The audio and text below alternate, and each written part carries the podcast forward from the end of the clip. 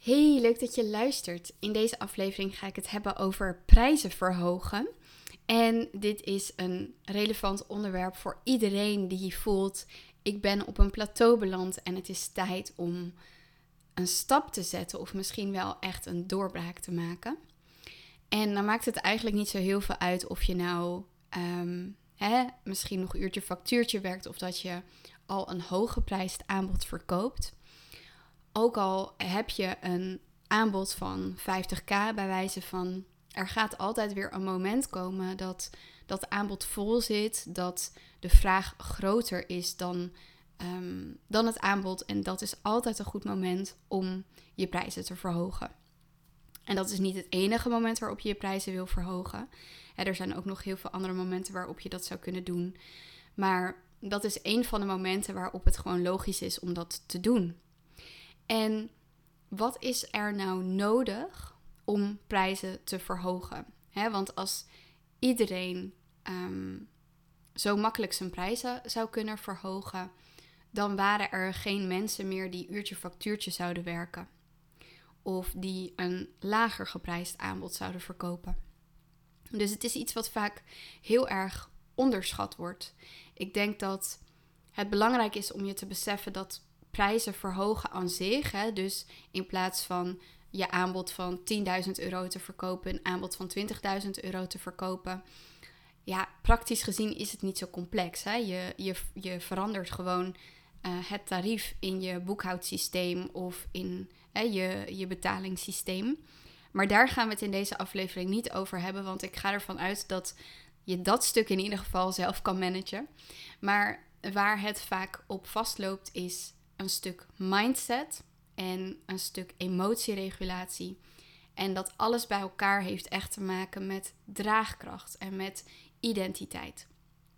Dus voor de mensen die luisteren en die hun prijzen willen verhogen. Hè, dus stel je voor, je werkt nu een uurtje factuurtje. Je wil naar een um, aanbod waarin je minder van je tijd uh, hoeft te investeren, maar wel meer gaat verdienen. Maar ook voor de mensen dus die al wel een 10, 20, 30, 40, 50k aanbod verkopen. Er komt altijd een moment waarop je een stap wil zetten. En een aantal van die dingen die ga ik nu benoemen. Van wat zijn dan de indicaties of de drijfveren voor mensen om hun prijzen te verhogen? Um, nou ja, één is hè, tijd. Dus je bent veel van je tijd bezig om Ehm, ja, je klanten te bedienen.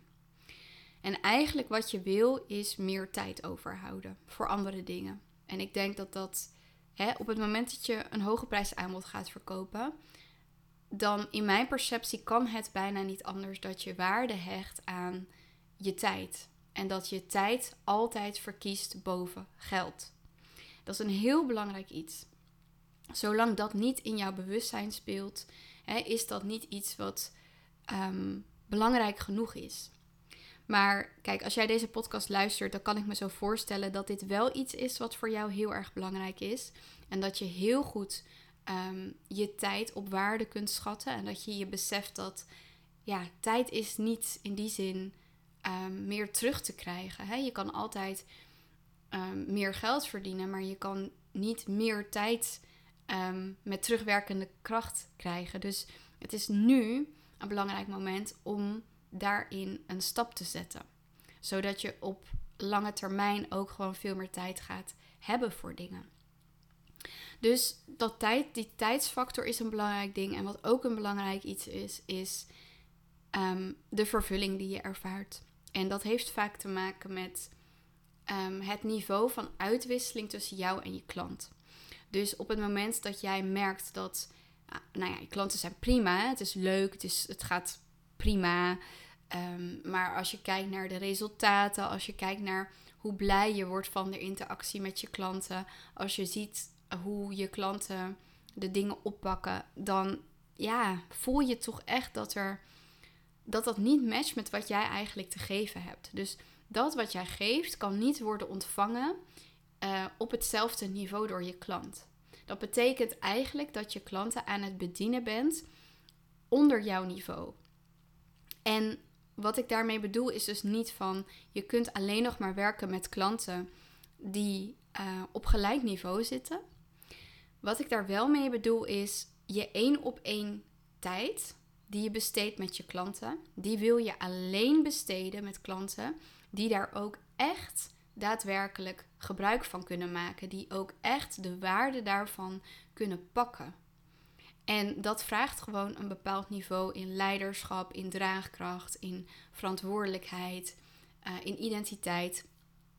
En um, daarnaast, hè, als je dat wil, kun je natuurlijk ook zeker klanten bedienen die nog niet op dat niveau zijn. Maar daar wil je eigenlijk zo min mogelijk van je eigen één op één tijd insteken. Die wil je op een wat passievere manier um, toch de tools en de, de dingen geven waardoor ze kunnen groeien. Hè, waardoor ze eigenlijk al het voorstadium zelf kunnen doorlopen, zoveel mogelijk. Zodat ze die ontwikkeling kunnen doormaken om wel op dat punt te komen dat ze uh, meer in die identiteit kunnen zijn, meer in die draagkracht kunnen zijn, meer kennis en expertise hebben opgedaan. Dus je wil ze daar misschien wel bij begeleiden. En dus je kunt ook heel prima, ehm, als jij echt een gevorderde ondernemer bent en je bent een business coach, zoals ik dat ben, of nou ja, business coach, ik noem mezelf business mentor, maar goed, daar komt het op neer. Hè? Ehm, en je wil mensen begeleiden in hun business. Tuurlijk kan jij ook startende ondernemers begeleiden. Alleen, ik denk dat als jij, ehm, ja, als jij een hooggeprijsd aanbod wil verkopen, dan is dat niet iets wat je aan een startende ondernemer gaat uh, kunnen verkopen. Kan wel. Er zitten echt ook startende ondernemers tussen die echt heel snel stappen kunnen maken. Ik heb zelf ook heel snel stappen, stappen gemaakt in mijn business. Maar ik denk toch echt dat het merendeel van de startende ondernemers um, ja, gewoon nog heel veel groei door te maken heeft. Dus we hebben nu twee dingen gehad. Uh, je, je merkt dat je te weinig tijd hebt, dus dat je te veel werkt uh, eigenlijk in verhouding tot de tijd die je zou willen hebben om ook andere dingen te doen. En om ook achter de schermen tijd te hebben om te creëren, om inspiratie op te doen, om te maken, om te, nou ja, ook om te rusten en dergelijke. Uh, dingen te doen die jou voeden, zodat je ook weer die, die energie kan investeren, terug investeren in je business. Dus dat is stap 1, of dat is uh, deel 1, zeg maar. Het tweede deel kan zijn um, de vervulling die er mist. Dus dat je merkt dat de uitwisseling met je klanten um, niet op hetzelfde niveau ligt. Ik denk dat dit twee main reasons zijn waarom mensen dit soort vragen, uh, met dit soort vraagstukken komen. Ik ga ook even bij mezelf na als ik dat zeg. Kijk, voor mij is het inderdaad. Um, op een gegeven moment hè, wordt, wordt omzet uh, ondergeschikt aan heel veel dingen. Dus voor mij is vervulling en tijd belangrijker dan omzet. Wat niet betekent dat omzet dus niet belangrijk is. Dus hè, als ik naar mijn top 10 dingen kijk van wat is er belangrijk, nou dan zou ik zeggen op 1 mijn gezondheid, op 2 eh, mijn vervulling en op um, misschien op nummer 3 of op nummer 4 uh, eh, mijn financiële situatie of mijn, mijn omzet. Um, daar hecht ik wel degelijk heel veel waarde aan. Hè? Dus het is ook niet zo dat uh, vervulling op, op 10 staat en omzet op 1. Nee, het staat echt allemaal heel dicht bij elkaar. Maar als ik moet kiezen, dan, hè, dan gaat mijn gezondheid, de vervulling um, en, de tijd dus ook voor op de omzet. Um, maar het mooie is dat je daar dus geen concessies in hoeft te doen. Want in mijn geval is het bijvoorbeeld zo dat ik ervoor kies om mijn één op één steeds exclusiever te maken. Dus de prijzen worden steeds hoger. De selectie wordt ook steeds strenger. En um, ja, daardoor vallen er heel veel kandidaten al af. En dat heeft niks te maken met een waardeoordeel, maar dat is een. Um, een lat die ik leg om voor zowel de klant als voor mij de samenwerking ehm, heel waardevol te maken. Waarde is ook belangrijker dan omzet voor mij. Ehm, Dus die waarde is, is mega belangrijk. Maar dat betekent niet dat ik niet ook ondernemers kan meenemen uh, op andere niveaus. dus in mijn groepstraject bijvoorbeeld, dat zijn ook echt al gevorderde ondernemers die daarin stappen. Um, die komen echt niet net kijken, die hebben ook echt grote ambities en um, dromen en, en uh, verlangen naar meer, meer vrijheid, meer impact, meer vervulling, meer overvloed. Maar die zijn gewoon op een ander punt. Die zijn niet op hetzelfde punt als de persoon die in mijn één op één zit. En dat is ook niet altijd waar, moet ik heel eerlijk zeggen. Ik heb een aantal mensen in mijn één op één. Ik zeg altijd, hè, de mensen die in mijn één op één zitten, zijn echt de mensen die toch wel richting, gestaag richting de miljoen gaan. En dat is gewoon niet altijd waar. Hè? Er zijn ook mensen die hebben net, um, nou, die gaan net de twee ton aantikken. Uh, maar dat is in die zin niet een probleem. Um, want de houding en de samenwerking die, die we hebben is gewoon goed. Het is echt een waardevolle uitwisseling. En dat zit hem dus ook niet altijd in omzetniveau, dat zit hem echt in identiteit. Dus de mensen die gewoon hele hoge ambities en, en een hoge drive hebben en een hoge mate van zelfverantwoordelijkheid en zelfreflectie, die zijn ook welkom in een één op één. Maar je kunt je voorstellen hè, dat voor, nou ja, mijn prijzen starten bij 25k voor um, een half jaar. Dat um, dat degene die zo'n beslissing maakt ook graag ehm, daar financieel rendement op wil behalen. Dus je wil die investering terugverdienen. En nu denk ik dat je zo'n investering altijd relatief wil bekijken. Dus hè, je investeert nu die 25k. Als je daarmee ehm, je omzet kan verhogen met een ton, hè, dan heb, ben je eigenlijk al uh, in die zin kom je eigenlijk al goed uit. Maar wat nou als je dit jaar misschien nog niet je omzet kunt verhogen met een ton of met twee ton of met drie ton. Uh, maar dat je wel uh, in staat komt om volgend jaar je omzet misschien wel te vervijfvoudigen, omdat je nu de basis legt voor hè, de jaren daarna. Dus soms is het effect heel, heel instant en soms is het effect wat meer op de lange termijn. Ik denk dat beide zijn. Er zijn dingen die nu al veranderen, maar er zijn ook heel veel dingen die pas uh, later zichtbaar worden. Als je terugkijkt um, op waar de zaadjes geplant zijn en waar jij een shift hebt gemaakt in je identiteit, um, dan kun je zien dat, dat er in zo'n traject momenten zijn geweest waarop dat gebeurd is, maar dat je daar misschien de vruchten pas wat later van plukt. En het is dus ook belangrijk dat de persoon die kiest om voor zo'n hooggeprijsd aanbod te gaan en die één op één exclusief wil werken, dat die degene dat ook kan snappen en kan zien en ook met die insteek in zo'n samenwerking gaat.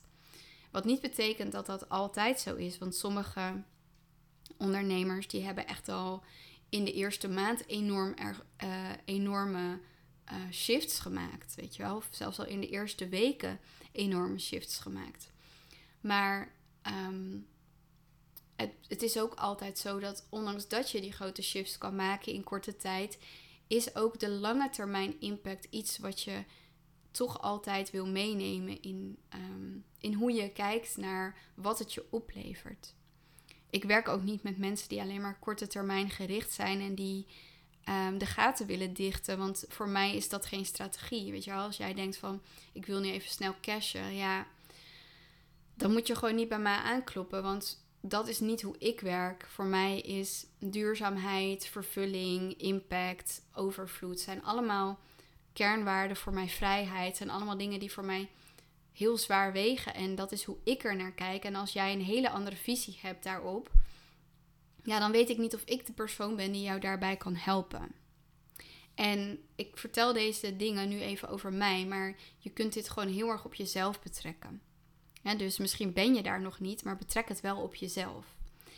Ehm, ga ook nadenken over hè, waar ligt voor mij, ehm, nee, waar ligt voor mijn klant echt de ultieme waarde? In, in welk type samenwerking en wat heeft mijn klant daarvoor nodig? dat is ook de manier waarop je waarde kunt verhogen. En op het moment dat je waarde kunt verhogen, kun je ook je prijzen verhogen. En eigenlijk is de meest simpele manier om echt te kijken naar de klanten die je nu hebt, die de allerbeste resultaten behalen. Wat hebben zij nodig? Eigenlijk ga je nog verder dan dat. Ga je op het vervolg daarvan kijken. Dus de klant die nog drie niveaus daarboven staat. Ehm, wat is dat voor type klant? Wat heeft die persoon nodig? En waar kom jij in het spel met ontzettend veel waarde voor die persoon? En hè, waardoor het eigenlijk ook heel legitiem wordt om je prijzen te verhogen. Je kunt niet, heel vaak, niet hetzelfde uh, product of dezelfde dienst verkopen aan de klanten die je nu bedient voor een hoger tarief. En dat is niet altijd waar, maar in heel veel gevallen heb jij anders te gaan denken over de waarde die je brengt. Ik zal even een voorbeeld noemen. Een ondernemer waar ik laatst mee sprak, die um, zit in de IT en die bedient uh, capital firms. En um, hij heeft heel lang gewoon op projectbasis, uurtje factuurtje, uh, ook gewerkt. Um, maar hè, op een gegeven moment begon hij ook te zien van ja, leuk, maar de tijd die ik erin steek versus hè, hoe zij het resultaat op waarde schatten en wat ze er uiteindelijk mee doen, komt eigenlijk niet overeen met wat ik kan brengen voor hen. Dus voor hem is het ook belangrijk geweest om heel goed te gaan kijken naar wat is nou echt het belang van deze um, bedrijven. En hoe kan ik inspelen op dat belang en op die urgentie? En dit is iets wat ook voor jou geldt. Hè? Dus belang en urgentie zijn twee dingen die echt bepalend zijn voor of iemand gaat beslissen uh, om voor een hoger geprijsd tarief iets af te nemen. Geld is nooit een issue op het moment dat het belang en de urgentie maar groot genoeg zijn. En dit is een beetje cliché, weet je, dit kun je ook googlen. Maar dat is echt, echt, echt zo.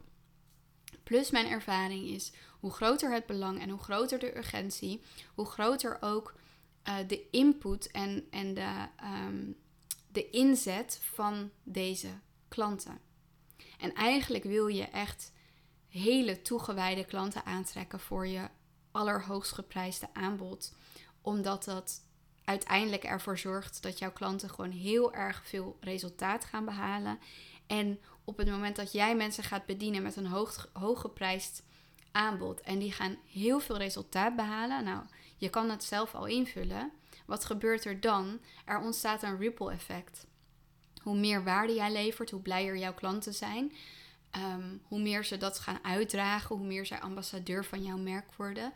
En hoe makkelijker jij aan klanten gaat komen. Hoe minder moeite jij hoeft te doen om, ehm, ja, om, om klanten binnen te krijgen die ook de waarde zien van een hooggeprijsd aanbod. Als jouw klanten dat kunnen gaan uitdragen doordat jij echt die goede match vindt en snapt welke waarde je te leveren hebt en hoe je dat te brengen hebt en hoe je dat ook in je aanbod kunt verwerken, ja, des te makkelijker het voor jou gaat worden. Maar ik denk dat er nog iets is wat hier heel erg in onderschat wordt en dat is je draagkracht. Heel veel mensen zeggen van ik wil mijn prijzen verhogen, ik wil meer geld verdienen. Ja, al die mensen die maar uh, um, 10k aanbod, uh, allemaal uh, een 10k aanbod verkopen of een 50k eh, aanbod verkopen. Ja, dat wil ik ook wel. Hè, dat kunnen mensen heel stoer zeggen. Maar als puntje bij paaltje komt, zeggen mensen dat ze dat willen, maar willen ze dat niet echt? Of tenminste, ze willen het wel, maar ze willen niet de dingen doen die ze daarvoor te doen hebben. En dat zit hem dus niet in een nulletje achter je um, tarief plaatsen. Dat zit hem in je identiteit, in je draagkracht, in je vermogen om alles wat er bij een hoger geprijsd aanbod komt kijken, te kunnen dragen.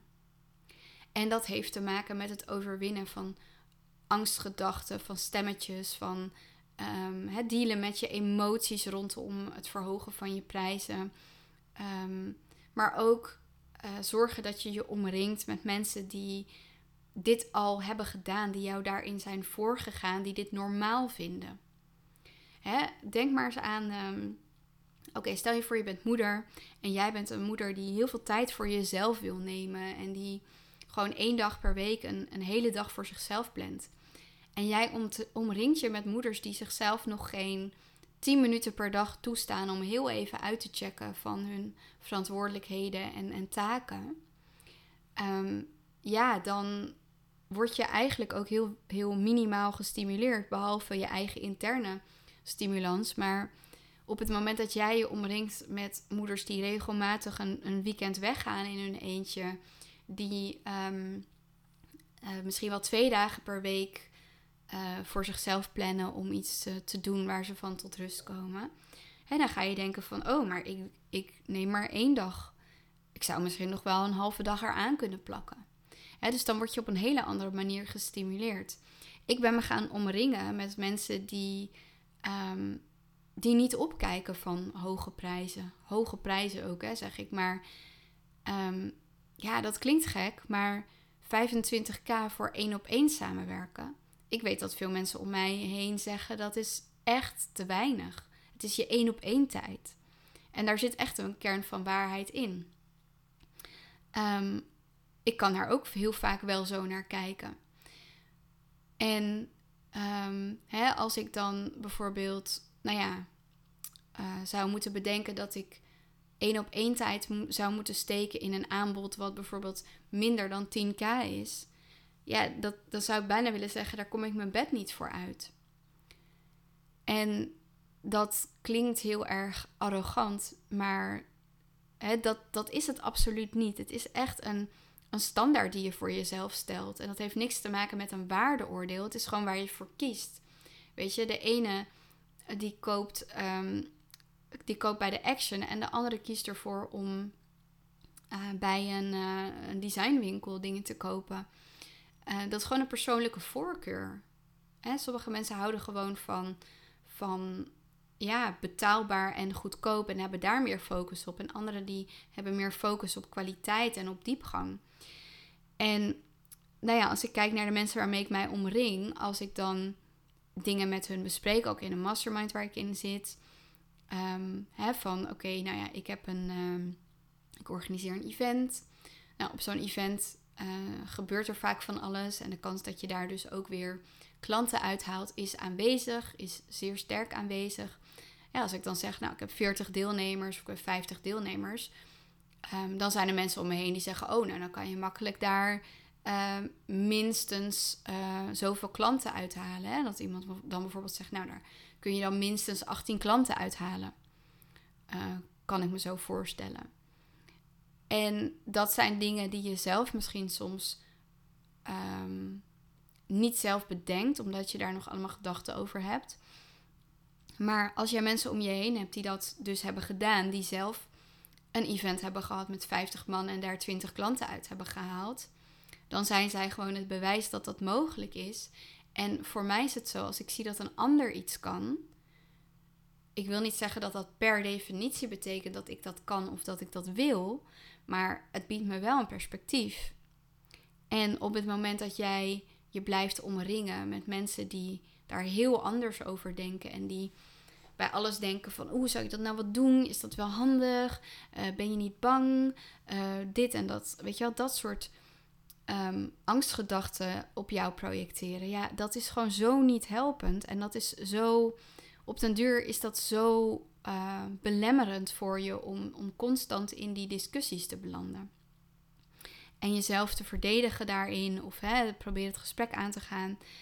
Eigenlijk wil je dit soort dingen niet delen met mensen die niet op een gelijk punt zijn of een, een punt zijn wat verder is. Je wil geen advies aannemen van mensen die niet een leven leiden waar jij naar verlangt. Of die, hè, het hoeft niet per se het hele leven te zijn, maar um, ik ga geen advies aannemen over beleggen en investeren van iemand die constant uh, eigenlijk al het geld wat diegene heeft uitgeeft aan shoppen en niet lange termijn aan financiële doelen werkt. Ik ga geen advies aannemen over gezondheid van iemand die weinig focus heeft op zijn of haar gezondheid. Um, dus dat is denk ik heel erg belangrijk. En nog een ander ding wat, ik, uh, wat in me opkwam net. is dat het ook belangrijk is ehm, dat je gaat werken aan de manier waarop je kijkt naar geld. dus op het moment dat jij iets veel geld vindt en dat jij uh, bepaalde bedragen heel spannend vindt, wordt het heel moeilijk om dat te kunnen dragen. Ik merk ook bij al mijn klanten die zelf bij mij zijn ingestapt en dus voor hun doen een grote investering hebben gedaan, dat dat automatisch een knop omzet. Op het moment dat je zelf die bereidheid hebt, kun je je makkelijker verplaatsen in anderen die ook die bereidheid hebben. En ehm, ik denk dat heel veel mensen, uh, het merendeel van de mensen, dat niet snapt. En dat we ook niet zo zijn opgevoed. En als ik kijk naar hoe ik ben opgegroeid. Nou ja, als ik nu ehm, in het gezin waar ik ben opgegroeid zou zeggen wat ik, ehm, wat ik vraag voor mijn aanbod, dan is dat bijna een soort surrealistisch. En dat is helemaal oké. En dat is gewoon, ja, dat is gewoon niet een match met hun realiteit. En dat mag ieder heeft daarin zijn eigen um, zelfgecreëerde realiteit. En waarom zeg ik zelfgecreëerde realiteit? Het is mogelijk om anders te gaan denken. Er waren momenten dat ik um, ehm, 50 euro veel geld vond. Of dat ik 10.000 euro veel geld vond. En dat ligt er natuurlijk wel aan voor wat het is. Ik bedoel, 10.000 euro voor een t-shirt. Ja, uh, ik zou al niet meer dan um, ja, 80 euro voor een t-shirt vind ik echt al, al heel veel geld. Uh, maar dat is gewoon omdat ik dat, ja, ik zie de waarde daar niet van in. Gewoon een simpel t-shirt kopen, ja, ik, uh, ja, ik, ik heb heel veel geld over voor heel veel dingen, maar ja, kleding en dat soort dingen vind ik gewoon minder belangrijk. Dus daar hecht ik minder waarde aan. Maar de dingen waar ik wel waarde aan hecht, ja, daar zit eigenlijk weinig limiet op. In wat ik daarin Ehm, zou kunnen of willen investeren. En daarin kijk ik altijd naar wat levert het me op? Wat levert het me op als ik hè, daarin ga en zorg dat ik daar zoveel mogelijk uithaal voor mezelf? Waar kan dat me dan brengen? En wat is dan de winst? En daarom heb ik dus ook afgelopen jaar, uh, of vorig jaar, dus 2023, heel veel investeringen gedaan. Um, dan kan je zeggen in jezelf. Dat zeggen mensen vaak in mezelf. Maar ja, dat is enerzijds inderdaad in mezelf, maar met name in mijn ontwikkeling. Waardoor ik nu in een staat ben waarop ik veel meer kan dragen, veel meer kan leveren, veel meer kan ontvangen. En dat zorgt er dus voor dat ik uh, bepaalde uh, blokkades in mezelf heb kunnen overstijgen dus het is ook echt de manier waarop je kijkt naar geld. En de, de lading die je ervaart bij geld, waar je aan kunt werken, zodat je meer in die neutraliteit zit. Want besef je goed dat ehm, geld eigenlijk neutraal is, net als liefde. Het zijn hele neutrale dingen. Alleen wij als mensen hangen daar heel erg veel um, waarde aan en, en ehm, de associaties die we erbij hebben zorgen ervoor dat we minder in staat zijn om uh, uit te geven en te ontvangen. En wat is er dan veranderd voor mij? Want hè, ik bedoel, nou ja, er waren momenten dat ik. Um, nou, ik zal even teruggaan naar. Uh, even denken. Ehm, toen mijn dochters echt klein waren. Laten we zeggen dat mijn jongste net geboren was. Twee kinderen. Ehm, we woonden in een buitenwijk van Parijs in een heel klein appartementje van 40 vierkante meter. Daar betaalden we toen der tijd, dat was in 2012, um, ehm, ja, zo'n 1100 euro per maand. Voor 42 vierkante meter met één slaapkamer. En we verdienden samen 1800 euro netto. En daar kwamen we mee rond. Maar dat betekende wel dat we eigenlijk niks Ehm, ons niks konden permitteren. En dus was voor mij heel veel al onmogelijk. die periodes die hebben er gewoon bij gezeten. Nu eh, heb ik afgelopen jaar bijvoorbeeld um, nou ja, meer dan een ton geïnvesteerd in, um, ja, in coaching, persoonlijke ontwikkeling, groei, maar met name in, in mentor, mentoring en coaching. Ehm, ja, dat had ik echt nooit voor mogelijk gehouden. Nooit. Never nooit. En wat is er nou gebeurd in die tussentijd? Ja, het enige wat er veranderd is, is mijn eigen perceptie. En door de verandering in perceptie, door het bewegen, door alle angsten, alle, alle doemgedachten, ehm, ging ik ontdekken dat alles wat ik dacht mij in de weg stond. En dat de enige manier om daar doorheen te breken is om een nieuw verhaal te gaan geloven en dat dus ook uh, te gaan leven. Dus ik ging meer uitgeven. Ik ging ehm, anders met mijn geld om. Ik ging anders kijken naar geld. En kijk, als jij nu al een hooggeprijsd uh, aanbod verkoopt. En dan kan je denken van ja, ik doe dat al. Maar wat maakt dat je nu op dit plateau blijft? Wat maakt dat je, uh, terwijl je dat wel wil, niet je prijzen verhoogt? Dat is, dat is gewoon weer een nieuw level van angsten. Dat is gewoon weer een nieuw level van overtuigingen. Het is niet zo dat je even een knop omzet in je money mindset en um, dat je uh, unlimited kan denken in één keer. Dat is echt mijn ervaring, dat er elke keer weer van die plateaus zijn waarop je weer een beetje vastkomt in je eigen gedachten. En daarvoor is het belangrijk om echt weer terug te gaan naar wat ik in het begin van deze aflevering ook heb verteld. Het, het leveren van waarde, het snappen van um, waarom je ook ervoor kiest om je prijzen te verhogen. Uh, de legitimiteit daarin op te zoeken. En dat op een wat meer objectieve en onthechte manier te gaan doen. Want hè, er gaan gewoon momenten zijn dat je denkt, nou, het is niet legitiem om dit te doen. Mag dit wel? Kan dit wel? Maar besef je dat jij een autonoom persoon bent die altijd weer opnieuw zijn perspectief kan veranderen op, uh, op geld, op financiën, op ontvangen, op uitgeven, op uh, het verhogen van je prijzen.